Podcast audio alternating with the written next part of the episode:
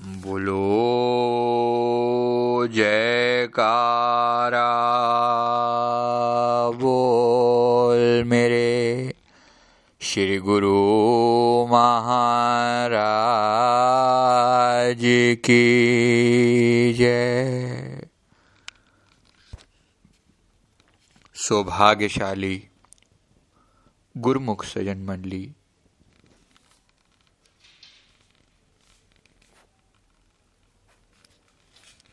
श्री परमहंसों की तृतीय ज्योत।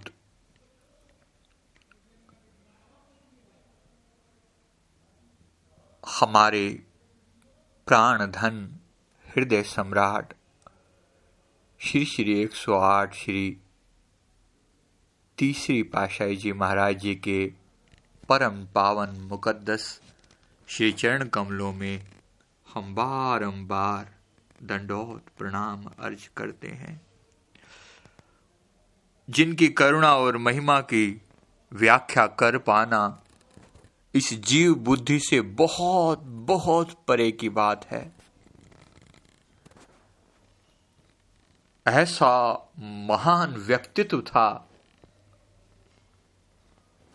कि बस जो एक बार भी श्री प्रभु जी के संपर्क में आया वो उन्हीं का होकर रह गया।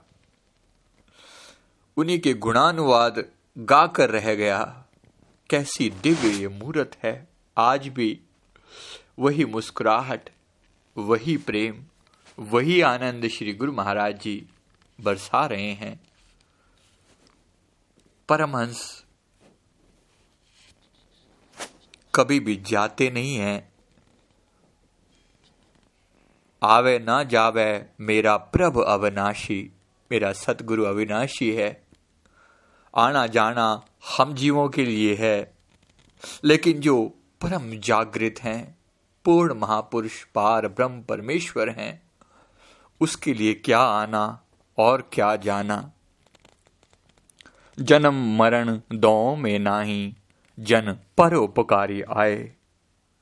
उनकी महिमा का बयान करते हुए वाणी में भी ये वचन आते हैं कि सुन वड्डा, आखे सब कोई, केवड वड्डा डीठा हुई। कीमत पाए न कया जाए, कहने वाले तेरे रे समाये। सुन वड्डा, आखे सब कोई, मेरे मालिक तेरी महिमा का बयान करते हुए, हम सुनते हैं तेरी महिमा को। हम केवल सुन सुन के ही तुझे बड़ा मानते हैं, बड़ा जानते हैं। की वड वड्डा डीठा होए। अगर सुन सुन के हम ऐसी आपकी महिमा का पार नहीं पाया जा सकता तो जब देख लेंगे, तब कौन सा हम ये बात को जान सकेंगे कि तू सचमुच कितना बड़ा है। जिन लोगों ने जिन लोगों ने श्री गुरु महाराज जी के पावन दर्शन किए हैं, श्री तीशी पाशाह जी महाराज जी के। आज भी कभी बात करते हैं ना तो सहज ही नेत्र सेजल हो जाते हैं। याद कर करके उस दिव्य मूर्त को। कहते कि इतना प्यार लुटाया है, इतना प्यार लुटाया है, इतनी लीला, इतना आत्मीय भाव कि हर इंसान को लगता था कि श्री गुरु महाराज जी सिर्फ़ और सिर्फ़ मेरे हैं, बस। मेरा उन पर हक है, मेरा उन पर अधिकार है। क्यों ना हो? सेवक और स्वामी का रिश्ता सदा से चलता आता है। पर इतना ऊँचा स्वामी है, उसको, उसकी लीलाओं को देख देख कर भी समझ समझ के ने की कोशिश करते हुए भी कोई समझ नहीं सकता। कहते वडे मेरे साहेबा, गहर गमीरा, गुणी गहीरा, को ना जाने तेरा केता केवड़ चीरा। हे मेरे अतुलनीय ठाकुर, तेरी तू, तेरी महिमा का आदि अंत किसी इंसानी बुद्धि के समझ से बहुत परे की बात है। कोई नहीं जान सकता तेरा कितना बड़ा पास आ रहा है। हमारी औकात क्या है? हमारी हमारी हस्ती क्या है कि हम तेरी अगम अथा महिमा का पार पाने के प्रयास भी कर सकें? कहते हैं कि जैसे अगर किसी नमक की डली ने ये विचार किया कि मैं समुद्र के अंदर डुबकी लगाकर समुद्र का पार पाके आऊँगी, समुद्र की पता लगा के आऊँगी, समुद्र की गहराई कितनी है। वो बेचारी कहाँ तक समुद्र के अंदर डुबकी ज़रूर उसने लगाई, लेकिन उसका क्या उसका जाना और क्या उसका लौटना, गई तो बड़े मान के साथ थी ये पता लगाने के लिए, मुझे समुद्र की गहराई नापनी है।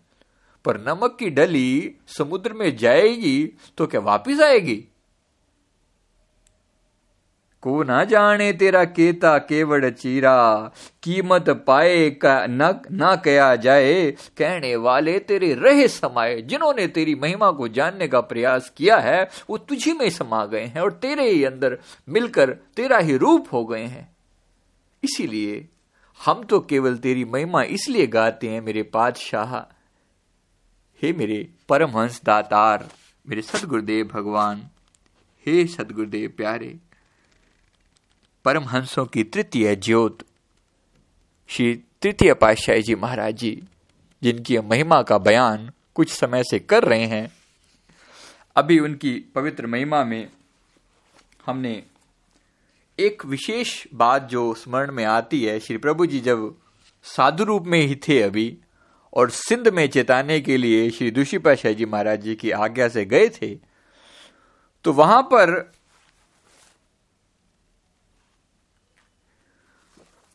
दिन के समय में संगतों को समय देते और रात के समय में श्री प्रभु जी भजन अभ्यास के लिए जाया करते थे। अब आप मन में खुद विचार कीजिए, दिन में पूरा पूरा दिन संगत का टाइम चलता रहता। सुबह से शाम तक संगत का टाइम चलता रहता। सुबह सुबह श्री प्रभु जी विराजमान हो जाते, संगतें आ रही हैं, जा रही हैं, लंगर चल रहे हैं, प्रसाद बांटे जा रहे हैं आना जाना संगतों का लगा हुआ है, सारा दिन खूब आनंद बरसा रहे हैं, खूब प्रेम लुटा रहे हैं, रूहों की तपत जो है ना, तपते हृदयों को शांत कर रहे हैं। जो जो चरण में, चरण शरण में एक बार आ जाता है, प्रभु जी के सुंदर जैसा पहले भी अर्ज़ करी कि अवस्था जो है उस समय में बस यही कोई 20 से 25 साल के बीच में या 30 साल के बीच में रही होगी और साधु वेश और पूर्ण सुंदर व्यक्तित्व जो जो भी देखता इस सुंदर रूप को वो दीवाना होकर रह जाता। बड़े बड़े आप सोच के देखिए, कहने को एक बच्चा है, बच्चे वाली उम्र दिखाई देती है और कितने बड़े बड़े लोग आते होंगे, लेकिन श्री गुरु महाराज जी के पवित्र चरणों में आकर सभी जो है, प्रणाम किया करते थे, नमस्कार किया करते थे। तो ऐसे, उस समय में, रात के समय, श्री प्रभु जी जो है, अपने भजन अभ्यास के लिए, नर लीला के लिए जो है, जो कार्य कर रहे हैं ये हमारी समझ बहुत छोटी है। तो एक भगत जी के मन में एक ख्याल आया कि सारा दिन तो हमारी तरह ही श्री गुरु महाराज जी जो है ना, बैठ, सत्संग करते हैं, सारा दिन यहाँ पर हमारे साथ ही विराजमान रहते हैं। रात को हमारी ही तरह विश्राम में चले जाते हैं। तो ये हमें भजन अभ्यास के लिए बार बार कहते रहते हैं, सेवा के लिए कहते रहते हैं। चलिए सेवा तो करते रहते हैं, लेकिन भजन अभ्यास तो कभी हमने करते देखा नहीं इनको। ये भजन अभ्यास कब करते हैं। अब ये हमारी जीव बुद्धि की सोच है। हमारी बुद्धि इसी, इस बात को इस प्रकार से सोचते कि हमें जो है ना भजन अभ्यास के लिए कह रहे हैं। गुरुमुखो, ये हमारी बुद्धि इस बात को कैसे समझ पाए कि जिसके लिए भजन अभ्यास किया जाता है, जिसको पाने के लिए भजन किया जाता है, जिसको पाने के लिए नाम जपा जाता है, वो खुद सृष्टि के मालिक हैं। उनको भजन अभ्यास करने की ज़रूरत क्या है? फिर भी फिर भी, क्योंकि इस समय में उपदेश देने के लिए आए हुए हैं, क्योंकि इस समय में सतगुरु का रूप धारण किया हुआ गुरु ज्ञान का मार्ग दिखाने के लिए आए हैं, इसीलिए महापुरुषों का ये जो आदर्श होते हैं कि पहले उस पर चल कर दिखाया जाए, क्योंकि आम हमारी बुद्धि जो है, वो देखकर समझ पाना हमारे लिए बहुत आसान होता है। इसलिए आप अभी भी देखते हैं कि हमारे श्री सदगुरुदेव महाराज जी हमेशा हमेशा श्री आरती में कृपा करते हैं। जहाँ जहाँ भी विराजमान होते हैं, श्री आरती में पूरा प्रयास होता है कि कृपा ज़रूर करें। अब वो प्रेमी जो है, ये विचार बार बार मन में करता है, कहते कि ऐसा इतना तेज है, इतना प्रकाश है चेहरे पर, इतना नूर है तो समझ में नहीं आता कि मैं भी दीवाना हूँ और सारी संगत भी दीवानी है। लेकिन अब इनसे पूछा जाए कि भजन अभ्यास कब करते हैं? अब मन में कई बार विचार किया, लेकिन जब हजूर महाराज जी के, प्रभु जी के सामने जब जाया करते थे, श्री पाशाह जी महाराज जी के सामने जाते थे, सब भूल भुला जाते थे। मन में कई बार बड़ी तिकड़ में लगानी होती। हम भी कई बार गुरुमुख को विचार करते हैं कि किस प्रकार से हम तरह तरह की बातें सोच सोच कर जाते हैं कि प्रभु जी के चरणों में जाएँगे ना दर्शन दर्शनों के लिए जाएँगे तो ये कहेंगे, पंजाबी में कई बार बात करते हैं इंज खेसा उंज खेसा, मैं ए चीज़ लेके जावांग तो वो चीज़ लेके जावांगी। बड़ी कई बार विचार लगाते हैं और कई बार हमारी प्रयास यही होता है। जैसे एक बार भक्तानी बता रहे थे, कहते कि मैं एक बार गई, दर्शना उनका नाम है, वैसे बताने के लिए क्योंकि प्रभु जी ने नाम फरमाया था तो कहते कि मैं वो गई तो सब तरह का सामान वगैरह जो ना तरह सेवा वगैरह इकट्ठी करके और प्रसाद वगैरह का भोग लगा के तो कई डबियाँ अलग अलग बना के, भाई, इसका प्रसाद, उसका प्रसाद, ताकि जो है ना, ज़्यादा से ज़्यादा समय मुझे गुरु महाराज जी के सामने मिले। तो प्रभु जी, हुजूर महाराज जी विराजमान थे तो उन्होंने जाकर जो है, ये स्वामी जी उनकी तरफ़ से स्वामी जी उनकी तरफ़ से स्वामी जी ऐसा स्वामी जी वैसा, काफ़ी टाइम लगा रहे हैं प्रभु जी बड़ी देर तक तो ये लीला करते रहे, फिर फरमाते दर्शना साढ़े को टाइम घट हुए ना, जल्दी कीता कर, फैलावा ना फैलाया कर. श्री गुरु मैंने फरमाया, हजूर दादा दयाली, साढ़े को टाइम घट हुए ना, फैलावा ना फैलाया कर. तो हम, मेरी बेनती क्या थी कि गुरुमुखो, हम गुरु महाराज जी के सामने ज़्यादा से ज़्यादा समय जो है, हम चाहते हैं कि उनके सामने हम विचार लेकर जाएँ, इस तरह से जाकर अपना टाइम उनसे ज़्यादा से ज़्यादा लें, लेकिन उनके सामने जाकर सारी सिट्टी पिट्टी गुम हो जाती है। एक भगत जी एक बार हुजूर महाराज जी के सामने गए तो बड़ा मन में वो भी बड़ी तिकड़ में लगा कर गए कि ऐसे बात करेंगे, ये कहेंगे, वो कहेंगे। अब जब वो गए तो हुजूर प्रभु जी ने उनसे भगत जी से जाते ही पूछा कि भगत जी, और भगत तेरा तेरा ना की है? तो अब वो मन में बड़े बड़े बड़े विचार, लेकिन प्रभु जी के सामने जाकर सबकी सिट्टी पिट्टी गुम। वो महाराज जी ने पूछा भी तेरा ना की है? स्वामी जी, मेरा ना मेरा ना ना, मेरा ना कई बार तो यही करते रह गए कि मेरा ना ना ना इस तरह से करते रहे। महाराज जी ने फरमाया अच्छा ऐसे समझ गए, तेरा ना ना भोंदू राम है. बोलो जय कारा बोल मेरे श्री गुरु महाराज की जय.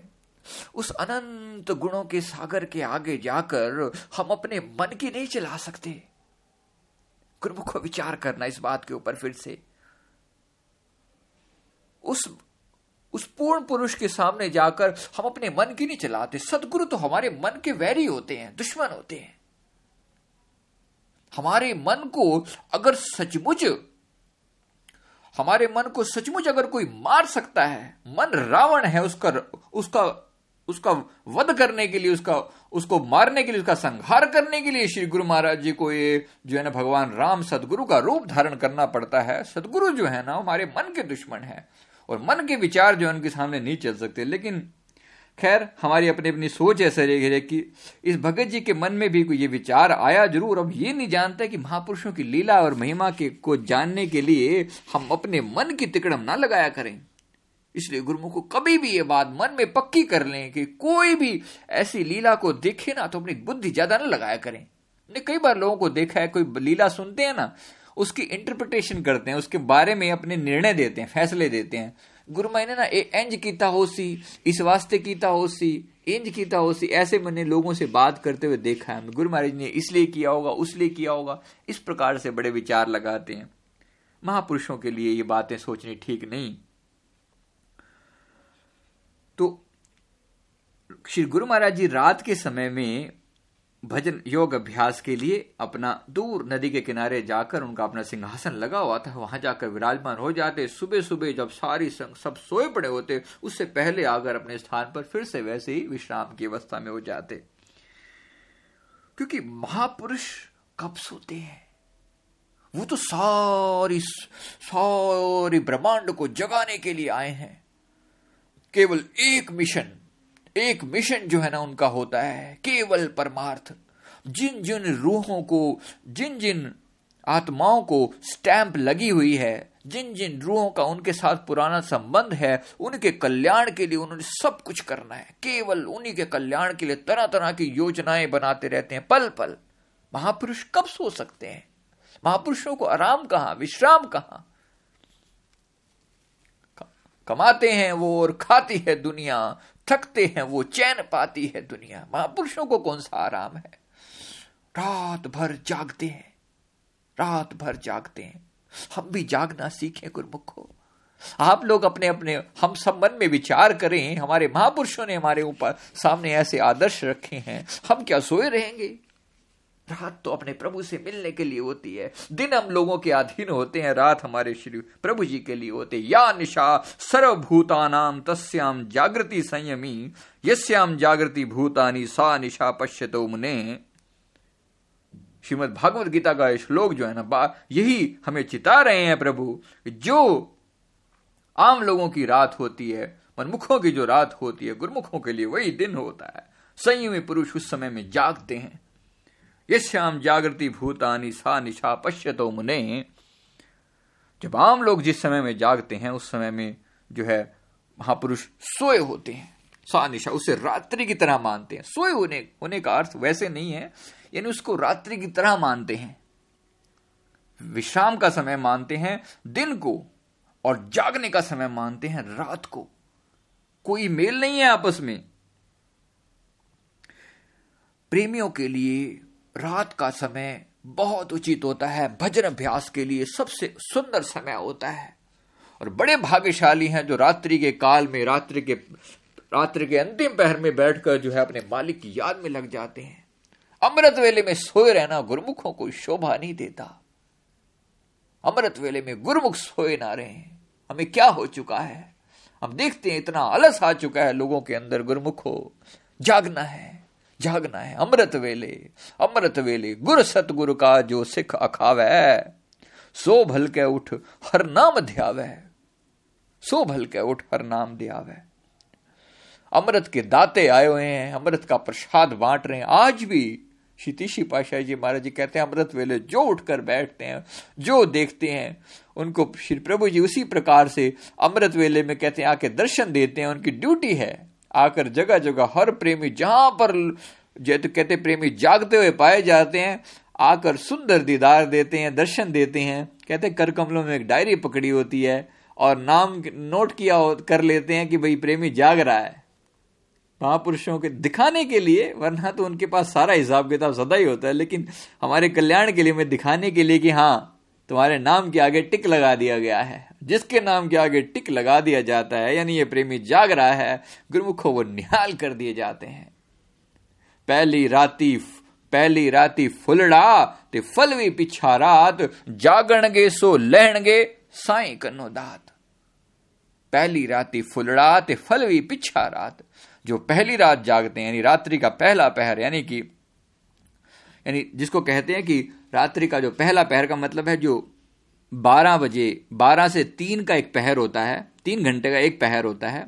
दो पहर जिसे हम कहते हैं दोपहर का मतलब होता है बारह से तीन, दोपहर को जो टाइम होता है दोपहर जिसे हम बोलते हैं। इसी प्रकार रात्रि का जो पहला पहर जिसे कहा गया वो बारह से तीन और जो अंतिम पहर कहा गया है मतलब जो लास्ट पहर, वो है तीन से छह। अब तीन से छह को ही ब्रह्म मुहूर्त या अमृत वेला भी कहा जाता है। अब जो प्रेमी हैं, उनके लिए कहा गया कि ये जो दो पहर हैं, यानी बारह बजे से लेकर सुबह छह बजे तक का ये टाइम सबसे कीमती है। अब हर एक का अपना अपना है, हम ये तो नहीं कह सकते क्योंकि मैं खुद नहीं करता, इसलिए बारह से तीन तो नहीं करते। हाँ चार के बाद जो है महापुरुषों का हुक्म है तो वो पूरी पूरा प्रयास रहता है, सभी लोग करते हैं मिलके। तो इसलिए जो है हम भी प्रयास करें गुरुमुखो अमृत वेले जागे रहें। क्योंकि महापुरुषों की लीला, महापुरुषों की मौज ऐसी है कि अगर सदगुरु जाग रहे हैं और हम सोए हुए हैं, गुरुमुखो, ये प्रेम करण की रीत नहीं, प्रभु जागत है और दू सोवत है तो सोए थोड़ी रह जाना है, जाग जाना है। एक दिन जो है, वो भगत जी ने नींद से रात को नींद खुल गई और देखा कि प्रभु जी तो आज बिस्तर पर विराजमान नहीं है। तो बड़ा उसको आश्चर्य हुआ। इधर उधर देखा कि भाई क्या कोई कोई लीला है, पता नहीं क्यों ऐसा कहीं गए होंगे रात को, कोई ऐसी लीला रचा रहे होंगे, क्या कहा जाए। पहली दिन तो ऐसा हो गया। अब अगली रात को फिर भी फिर भी जो है, अगली बार ऐसा फिर से हुआ, दो बार, तीन बार ऐसा जब हुआ तो उसको फिर लगा कि कोई तो बात है। अब अगले अगले उसके बाद जो है, ये रात को ये भगत जी जागते रहे। इन्होंने कहा कि मुझे पता तो लगाना ही लगाना है कि ये कहाँ जाते हैं। तो रात को ये जागते रहे। श्री गुरुमा जी जब उठ के, श्री तीशी पाशाह जी महाराज जी उठकर जब जाने लगे तो वो भी पीछे हो लिया।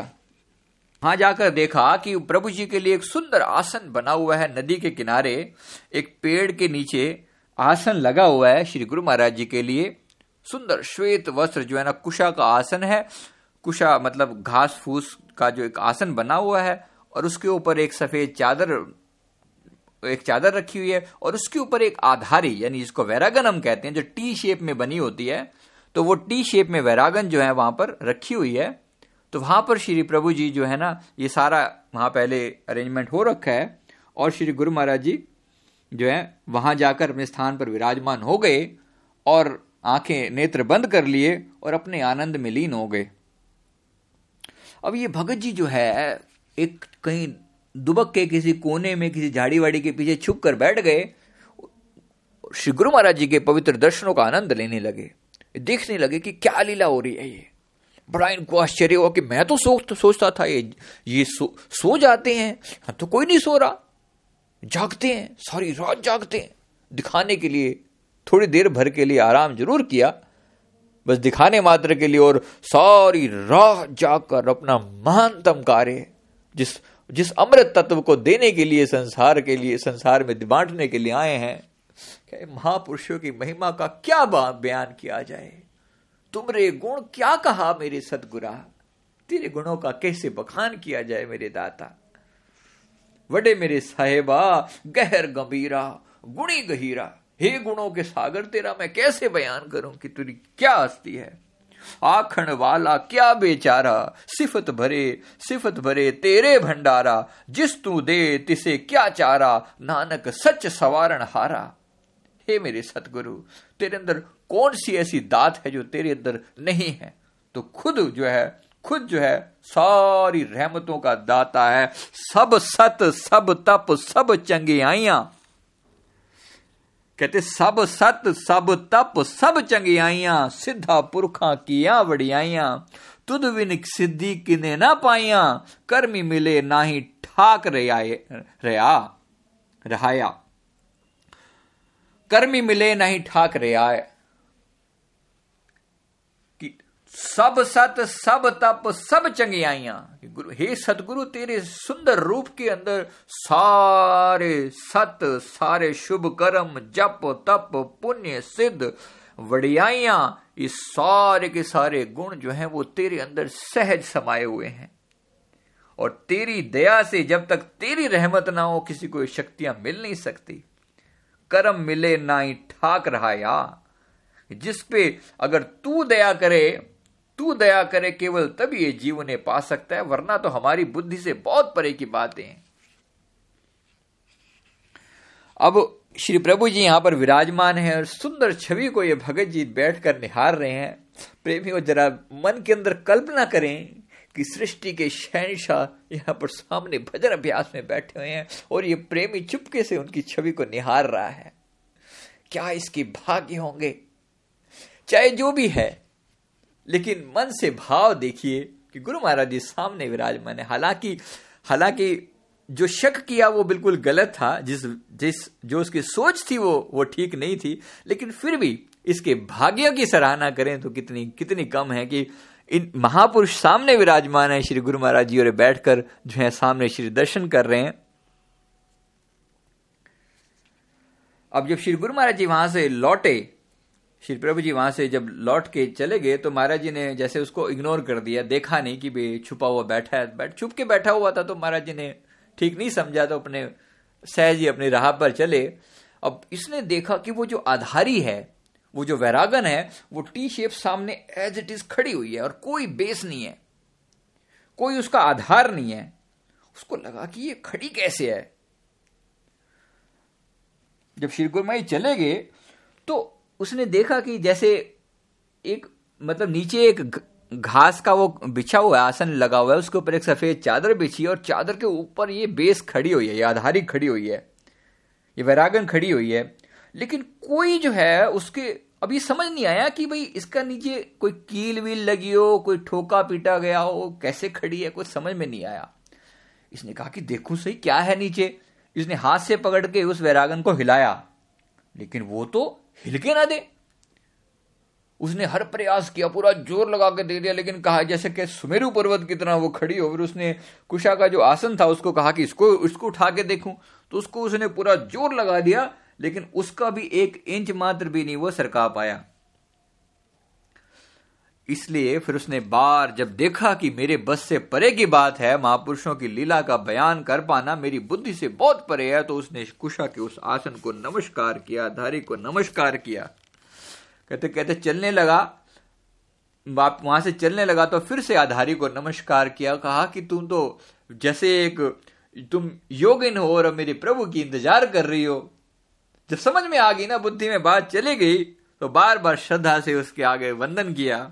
और इस प्रकार से स्तुति करी, कहते, हे आधारी योगिन बंतु प्रभु के ध्यान में लीन रहे। अडिग हिमालय की भांति तू एक जगह आसीन रहे। हे वैरागन, उस आधारी को, वैरागन को कह रहे हैं, हे आधारी योगिन बंधु, प्रभु के ध्यान में लीन रहे तो सारा दिन प्रतीक्षारत रहती है कि तेरे प्रभु कब आएँगे और रात को आकर श्री गुरु महाराज जी तुझे निहाल करते हैं, तुझ पर अपना आसन लगाते हैं। क्या सुंदर क्या सुंदर उद्गार उसके मन के भाव जो है। अडिग हिमालय की भांति तू एक जगह आसीन रहे। जड़ होकर भी प्रेम का अद्भुत सबको पाठ सिखाती है। प्रीत निभाने की रीत का ढंग विचित्र बतलाती है। सचमुच ये प्रीत की रीत है अपने मालिक की रात। याद में जो है, दिन भर जागती है। दिन भर जाग के प्रतीक्षा करते कि मेरे प्रभु कब आएँगे, मेरे सतगुरु कब आएँगे। बड़े प्यार से कहते वहाँ से चला आ रहा है मुड़ मुड़ के भी देखता है कि वह आधारी खड़ी हुई है ना, वैरागन वहीं की वहीं खड़ी हुई है। अब गुरु महाराज जी की रहमत जहाँ पर है, और सदगुरु की जो, उनकी जो निजी चीज़ें हैं, उनके बाद उनके बारे में हमारी बुद्धि क्या लगानी? इसलिए गुरुमुखो, नमस्कार है नमस्कार है नमस्कार है, बारंबार, तुमरी गत मित, तुम ही जान। हे मेरे सदगुरु, मैं नहीं समझ सकता। तुमरी गत मित तुम ही जान। नानक दास सदा कुर्बान। हे सदगुरु, मैं तुझ पर सदा बलिहार हूँ, सदा कुर्बान हूँ। वो मन में भगत जी को बड़ी लज्जा हुई, बड़ी शर्म आई कि भाई मैंने ये क्या किया? मैंने महापुरुषों की, महापुरुषों पर शक किया। आके श्री गुरु महाराज जी के चरणों में दंडवत प्रणाम करी। श्री गुरु महाराज जी बड़ा मुस्कुराए। श्री तीसी पाशा जी महाराज जी बड़ा मुस्कुराए। प्रेमी कहाँ गया था? फिर दंडवत वंदना करी, माफ़ी मांगी कि प्रभु मेरे मन ने मुझे धोखा दिया। आपकी कृपा हुई है, इसलिए मैं बार बार आपसे क्षमा प्रार्थी हूँ। श्री गुरु में फरमाया कि महापुरुषों की परीक्षा लेना उचित नहीं। कहते कि बार बार मन तो वैसे तुम्हें गिरावट की तरफ़ लेकर जा रहा है। अगर तुम इसी प्रकार से अपने मन की बातों पर ही चलते रहोगे तो महापुरुषों की बातें तुम कब सीख सीख पाओगे? उनके रास्ते पर तुम कब चल पाओगे?